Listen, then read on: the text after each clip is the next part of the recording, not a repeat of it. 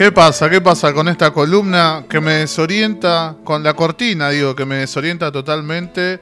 Eh, pero bueno, me parece que vamos a hablar con el señor que en este momento debe estar eh, quizás entrando en, calor con alguna bebida espirituosa.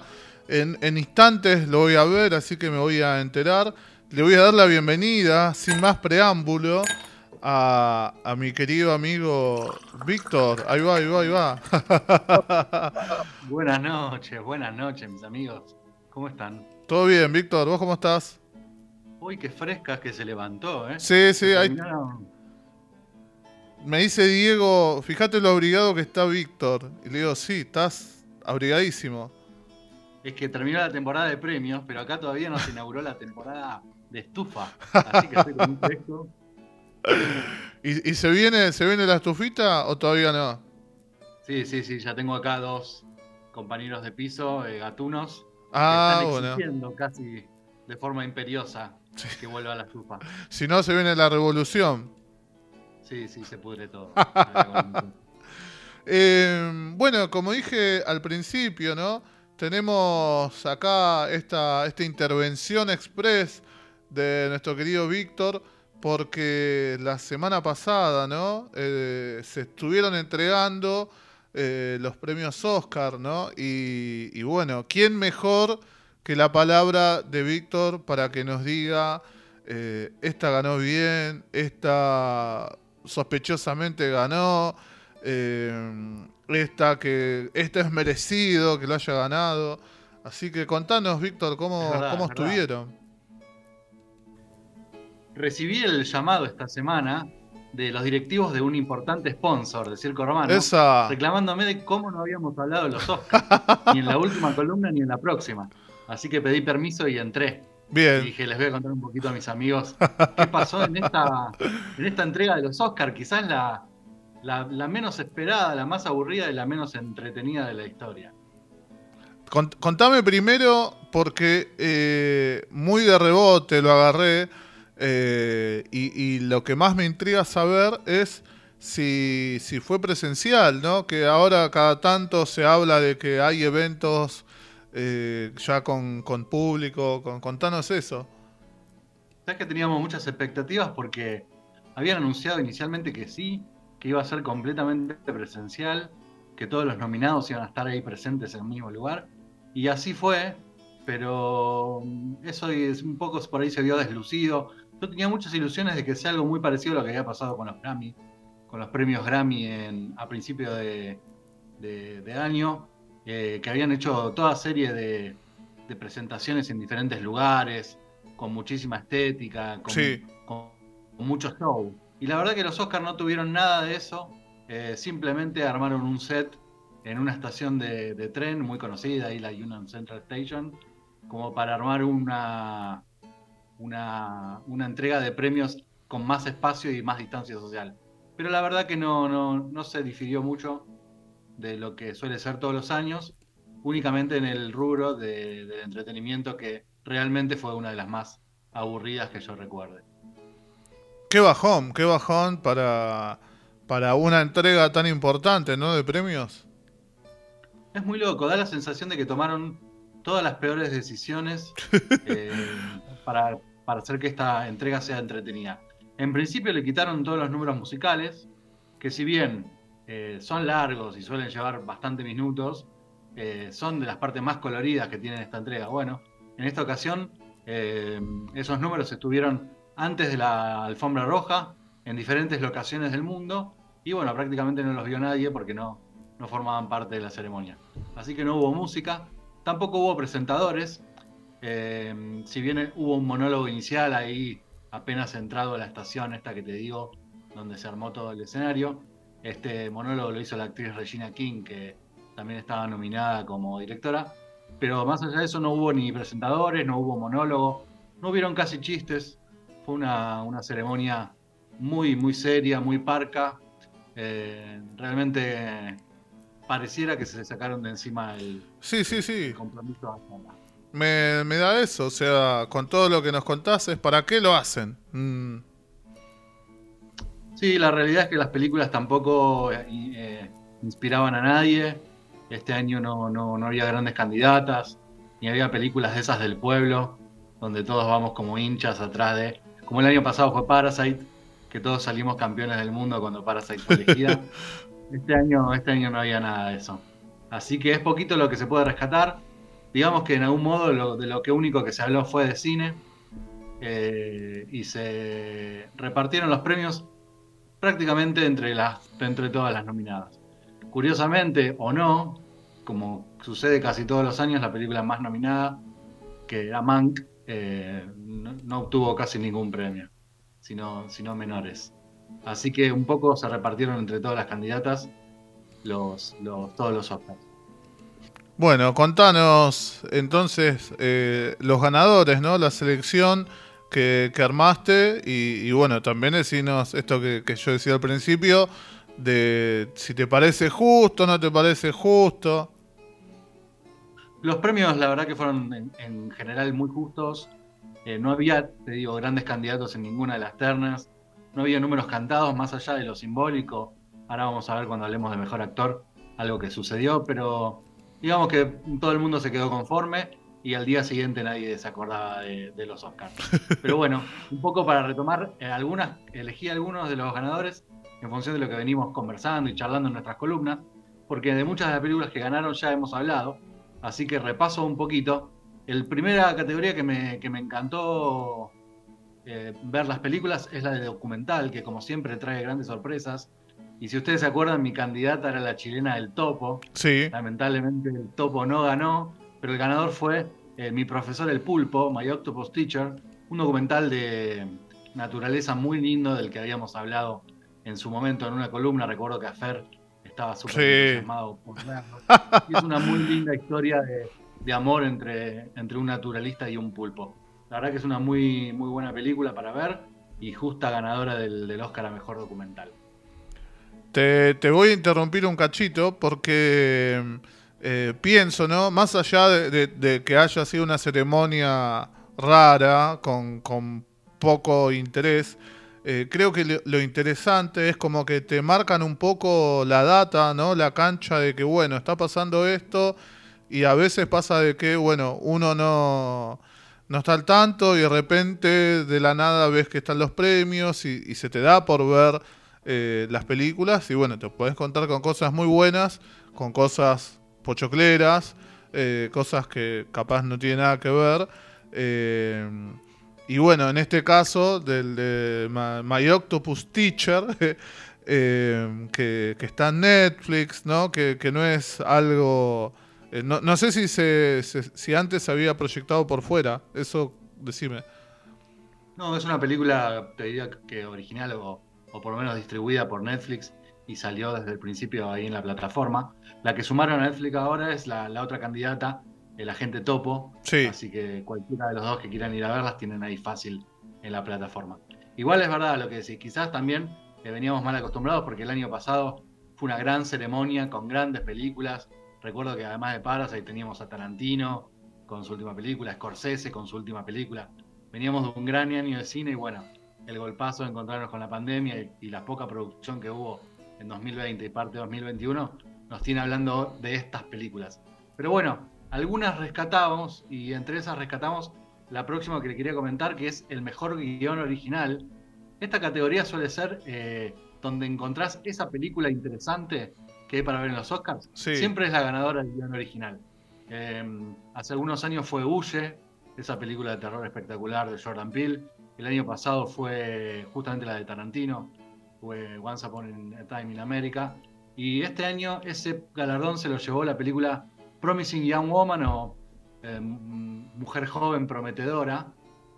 Es una película de corte feminista, una especie de, rape and revenge, de este género de, venganza.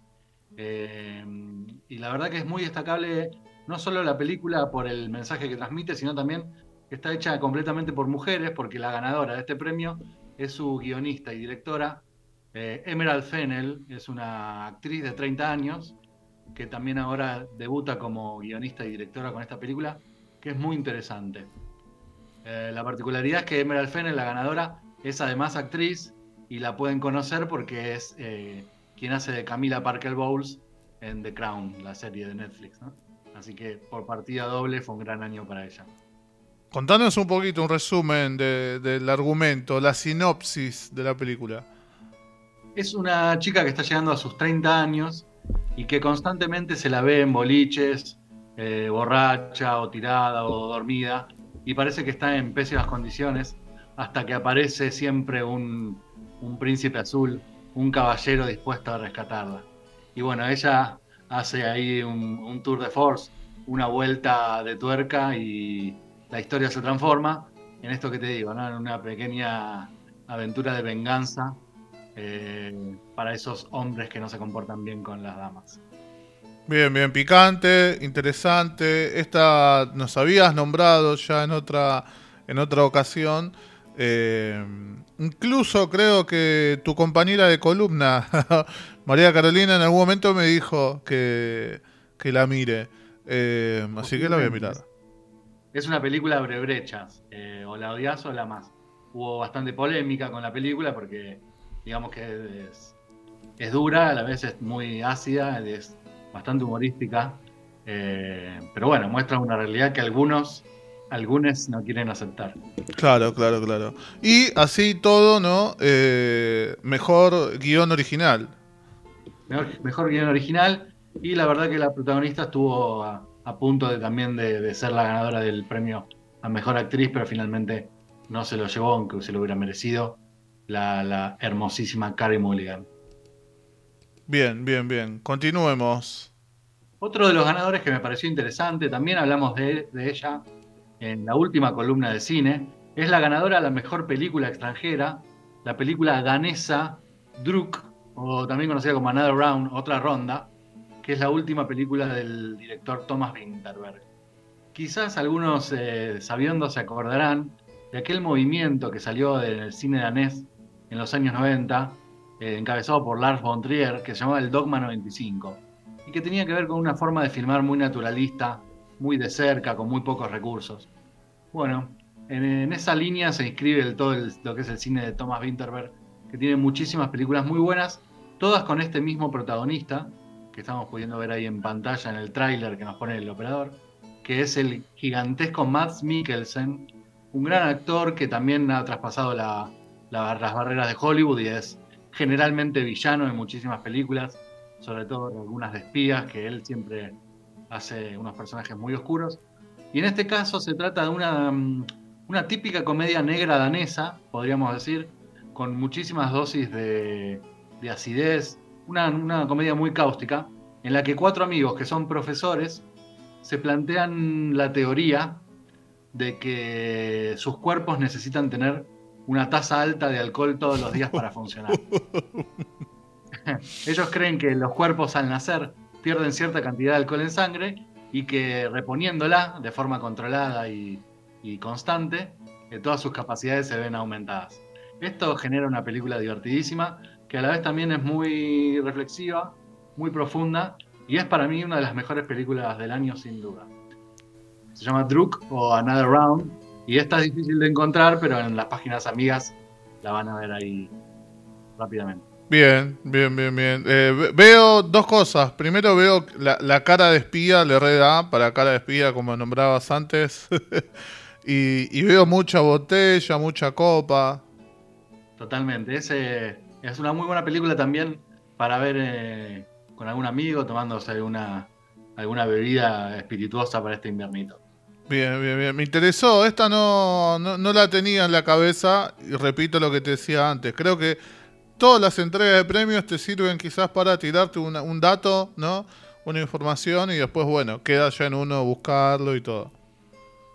Especialmente en estos últimos años donde el acceso al cine europeo se hizo se hizo mucho más fácil, ¿no? Uno encuentra películas nórdicas, eh, bueno, prácticamente de toda Europa, muy fácilmente, y son películas buenas que ganan premios, que quizás están en festivales, y que de a poquito se van colando en Hollywood. Desde el año pasado, que bueno, yo te diría, gracias al boom de Parasite, el cine internacional ganó un montón de espacio en, los Oscars, y así como estuvo esta película danesa, eh, también eh, entre los ganadores a a mejor actriz de reparto hubo una actriz coreana, en este caso la película Minari. Y el próximo premio que les quería destacar es el de mejor actor de reparto. Esta categoría es extraña porque el actor no es de reparto, sino que es el protagonista de su película. Pero la academia, por alguna razón extraña, lo nominó mejor actor de reparto. Y es para Daniel Kaluuya, el actor afroamericano inglés, que todos recordarán por Get Out, por Huye, eh, y que en esta película, de la que hablamos también en la última columna, porque yo les había mencionado que para mí era la, candidata a ganar el Oscar, que es Judas and the Black Messiah. Es una, historia real basada en los Panteras Negras, esta organización eh, paramilitar de los años 70 y 80 en, en, Estados Unidos, y una historia que se desarrolla ahí en el seno de la, de la comandancia. Y justamente el comandante de estas Panteras Negras es Daniel Kaluuya, que ganó el Oscar, a pesar de ser el protagonista, ganó el Oscar de reparto. Qué, actorazo. Es un actorazo. No tiene muchas películas. Además de Uche, estuvo, bueno, era el mejor amigo de, Black Panther, de Pantera Negra en la película de Marvel. Y curiosamente en esta película también vuelve a ser de Pantera Negra, de el líder de esta, organización. Es una muy buena película, súper dura, eh, bien, bien crónica de, sus tiempos, pero que vale la pena ver también desde la mirada racial que tenemos hoy en día. Bien, eso también, pues, es la, la tengo ahí en lista para, verla. Sí, por favor, por favor, si hay una película de estos Oscar para ver es Judas and the Black Messiah. Así que ese, ese premio más que bien entregado. Y sabes que mm, a continuación voy a hablar, voy a hacer exactamente lo mismo que hicieron los Oscars y voy a saltar a mejor película. Sí. Porque si algo, algo tuvo de raro esta, esta ceremonia es que decidieron entregar mejor película antes que mejor actor. Eh, hay muchas suspicacias, muchas teorías, muchas sospechas de por qué esto fue así, pero la verdad que ninguna todavía se puede dar por cierta. Lo, curioso es que todos estábamos esperando que la ceremonia termine con, con, el premio a mejor película, como siempre, y no fue así. Qué raro. entregaron a mejor actriz, a mejor directora y mejor película, las tres en orden, en, tanda, digamos, y las tres para la misma película. Eh, la actriz eh, Frances McDormand como mejor actriz, la directora Chloe Zhao como mejor directora, y la película Nomadland como la mejor película de los Oscars de este año. Una ganadora polémica, yo les decía en la última columna que para mí no, no era una película que se mereciera llevar todos estos premios, pero bueno, a veces la academia es así. Es una película muy preciosista, con unas imágenes hermosas, con un guion muy escueto, porque la verdad que sucede poco. Pero bueno, quizás viéndola en las, eh, condiciones adecuadas, y, con ganas de apreciar eh, un ritmo lento y, una historia sencilla, es una buena película, sin duda que lo es. Y fue ganadora de estos tres premios. Nomadland. ¿Cuál de, las nominadas, cuál se hubiese merecido realmente para vos el, premio a mejor película? Eh, sin duda, Judas on the Black Messiah para mí era el gran candidato del candidato mío. Eh, no me hubiera molestado si, surgía alguna pregunta, alguna sorpresa, como que Promising Young Woman se llevara el, ansiado Oscar feminista. Pero bueno, todavía no llegó ese momento. Quizás sea el año que viene. En cuanto a mejor actriz y mejor directora, me parece que eran las candidatas. Las dos son buenísimas. Eh, son presencias femeninas muy fuertes. A Frances McDormand la conocerán porque es la protagonista de Fargo, la clásica actriz de las películas de los, de los hermanos Cohen. Y Chloe Zhao, que es una directora china, que esta es su segunda película y que viene pisando fuerte en Hollywood, ya mm, está trabajando con Marvel, haciendo su próximo estreno, ¿no? Rarísimo, ¿no? Pasar de una película indie como Nomadland a una película de Marvel. Pero bueno, es la directora de The Eternals, que se va a estrenar a, fin de este año. Es una de las grandes apuestas a las directoras femeninas que está haciendo el cine más pochoclero. Em, con, estas películas, ¿no? las que veo que, más te gustaron, la de Judas and the Black Messiah y la otra, ¿cómo es la, eh, la de mejor guion original? Promising Young Woman. Mujer, mujer, joven promete. Em, imagino que habrá pasado lo mismo que con Parasite, de que en los festivales que, que hubo y que participaron habrán ganado todo, todo, todo, todo. Este año estuvo bastante repartida la movida de festivales. Hmm. Eh, tanto Nomadland como mm, de la película danesa de Winterberg, Another Round, fueron ganadoras durante el año en, distintos festivales. Y por ahí Promising Young Woman más dentro de lo que es el mercado estadounidense.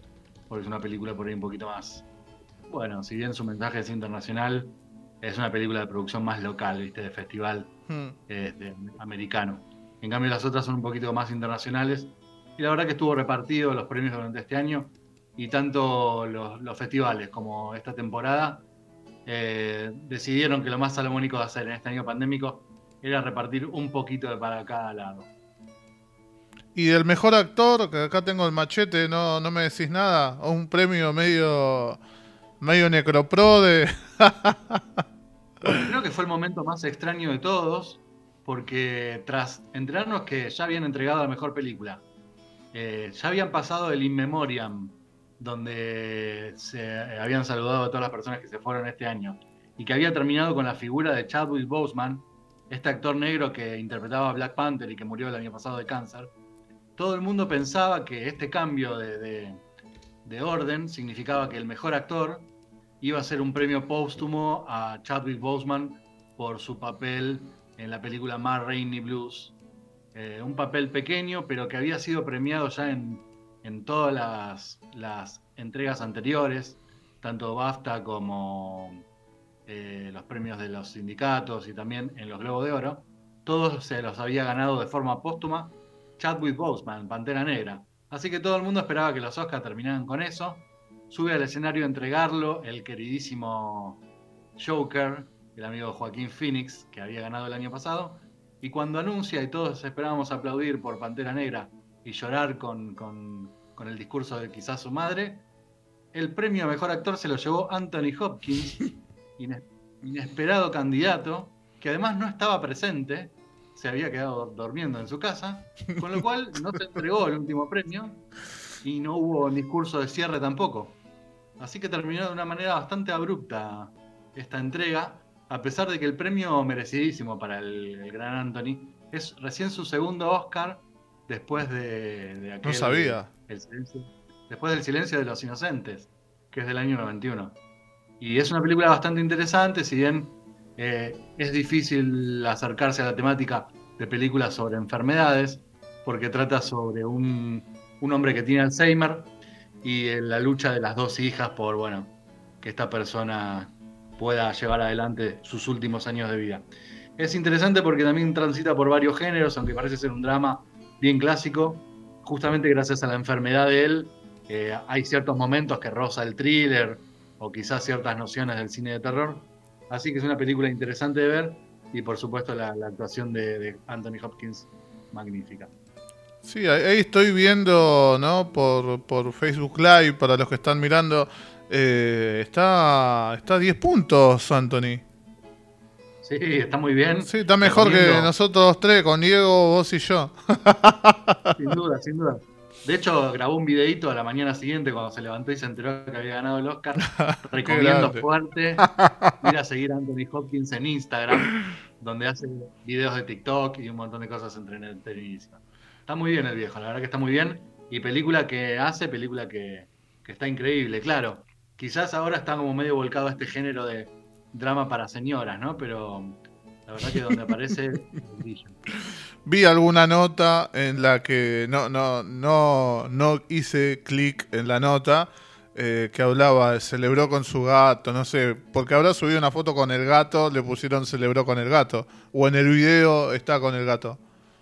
No, es que el gato es protagonista fundamental de este Instagram que te digo. Ah. Que se hace viral constantemente porque está muy loco Anthony. Eh, bueno, tiene, tiene el derecho de, vivir la vida como quiere, la verdad. Obvio, obvio, obvio. Eh, creo que esta película también la- me venía dando vueltas en la cabeza. Yo, viste, medio que los dramas, para drama, y acá me voy a, me voy a autotirar un centro. eh, estoy mirando This Is Us, eh, que me mata, me mata. No sé por qué la miro. ¿Cómo no se te escuchó? Lo dijiste y me dio ganas de llorar. No, no, no, no, es durísima. Para mí es, es no sé, y, y todavía no, ni, ni voy por la mitad de la primera temporada, creo. No sé qué me queda para más adelante. Llorar, llorar y llorar. Es terrible, aparte, qué necesidad. Con- encima, ¿cuántos van? ¿Cinco temporadas? ¿Seis? No, no, creo que son dos o tres nada más. Cuatro, Ah, yo pensé que, eh, que eran bastantes. No, no, no. Pero bueno, para drama ya está la vida. Esa es la Sí, verdad, sí, sí, sí, sí. El autocentro, para, para meterte ahí también en esto de las series, eh, estaba viendo, ¿no? estoy bastante desactualizado en estos momentos, no estoy mirando ninguna serie. Ya comenzó la, la cuarta de, no iba a decir de la casa de papel, que era lo que preguntaban la otra vez, eh, de, de Handmaid's Tale, ¿ya comenzó? O... Sí, sí, ¿Sí? sí, sí, ya comenzó. Ya hay cuatro capítulos Ah, online. Está, es bastante fuerte. Esta, esta nueva temporada se vinieron con todo. A mí, personalmente, se me, y, y a otras conocidas eh, columnistas de este programa, Sí. ya se nos había hecho un poco pesado en la segunda y tercera temporada. la tercera sobre todo. Sí, sobre todo la tercera. Eh, pero bueno, parece que en esta cuarta temporada van a fondo, eh, se pone bien dura la cosa, bien gore, y eh, resulta interesante saber que algunos de los capítulos nuevos los dirige la propia protagonista, así que me Ah, interesaría verlos por eso. mirá. Así que pronto los voy a ver. Mirá, mirá, sí, vi así medio de rebote alguna, alguna ficha, ¿viste? Y digo, sa- tenía en la cabeza de que en marzo, abril, no sé si iba, iba a comenzar, pero la tercera temporada me sacó las ganas de seguir mirándola, pero igual terminé de verla como hago con Walking Dead y, la termino porque quiero saber cómo termina. Sí, por supuesto, uno siempre que tiene la duda, y sobre todo cuando hacen estos cambios, como pasó con estas dos series que nombrabas también a Walking Dead, cuando hay un cambio de showrunner, eso también hace que la serie se resetee un poco y te dan ganas de, de por lo menos retomar esa última, esa última temporada y darle para adelante. Así que yo recomiendo. Y para todos los que preguntaban por la casa de papel, Sí. todavía no hay novedades. Todavía no hay novedades. Se están haciendo desear con todos los datos para los estrenos de, de los nuevos capítulos. Así que eh, no tengo nada para decir para eso, pero bueno, si Dios quiere, eh, en la próxima columna vamos a tener otras recomendaciones para poder subsanar ese espacio vacío. ¿Qué es? Mirá, yo justo te iba a decir, ¿no? Digo, eh, me iba a salir ya el- para sacar más jugo. Eh, ¿Alguna recomendación más? No, ninguna más porque la semana que viene ya tenemos la columna de, de cine y series oficialmente. No, además por contrato de, de- hoy, Claro. no, no estoy habilitado, no estoy autorizado a hacer ninguna recomendación que sea ni de cine, ni de música, ni de serie. Está, perfecto. Pero nada, como siempre, Víctor, data. eh, eh, me, me voy a quedar en la cabeza con la película danesa. Eh, que, que bueno, es la, la que, junto con la otra, que tenía el nombre. Acá me sale una joven prometedora, la traducción. eh, que, que las quiero ver. Eh, sí, por supuesto. Si, digamos que si Circo Romano tiene una recomendación es que se sirvan un whiskycito con un solo hielo y se vean Another Round, la película Druk de Thomas Winterberg. Esa es nuestra recomendación de, única del día de hoy. Bien. bueno, Víctor, gracias por, por este informe. Ahí está, uno solo, uno solo. Eh, y, y bueno, nos estamos escuchando o, o viendo o ambas la semana que viene. ojalá que así sea, mi amigo. Hasta pronto. Dale, un abrazo. Abrazo para todos.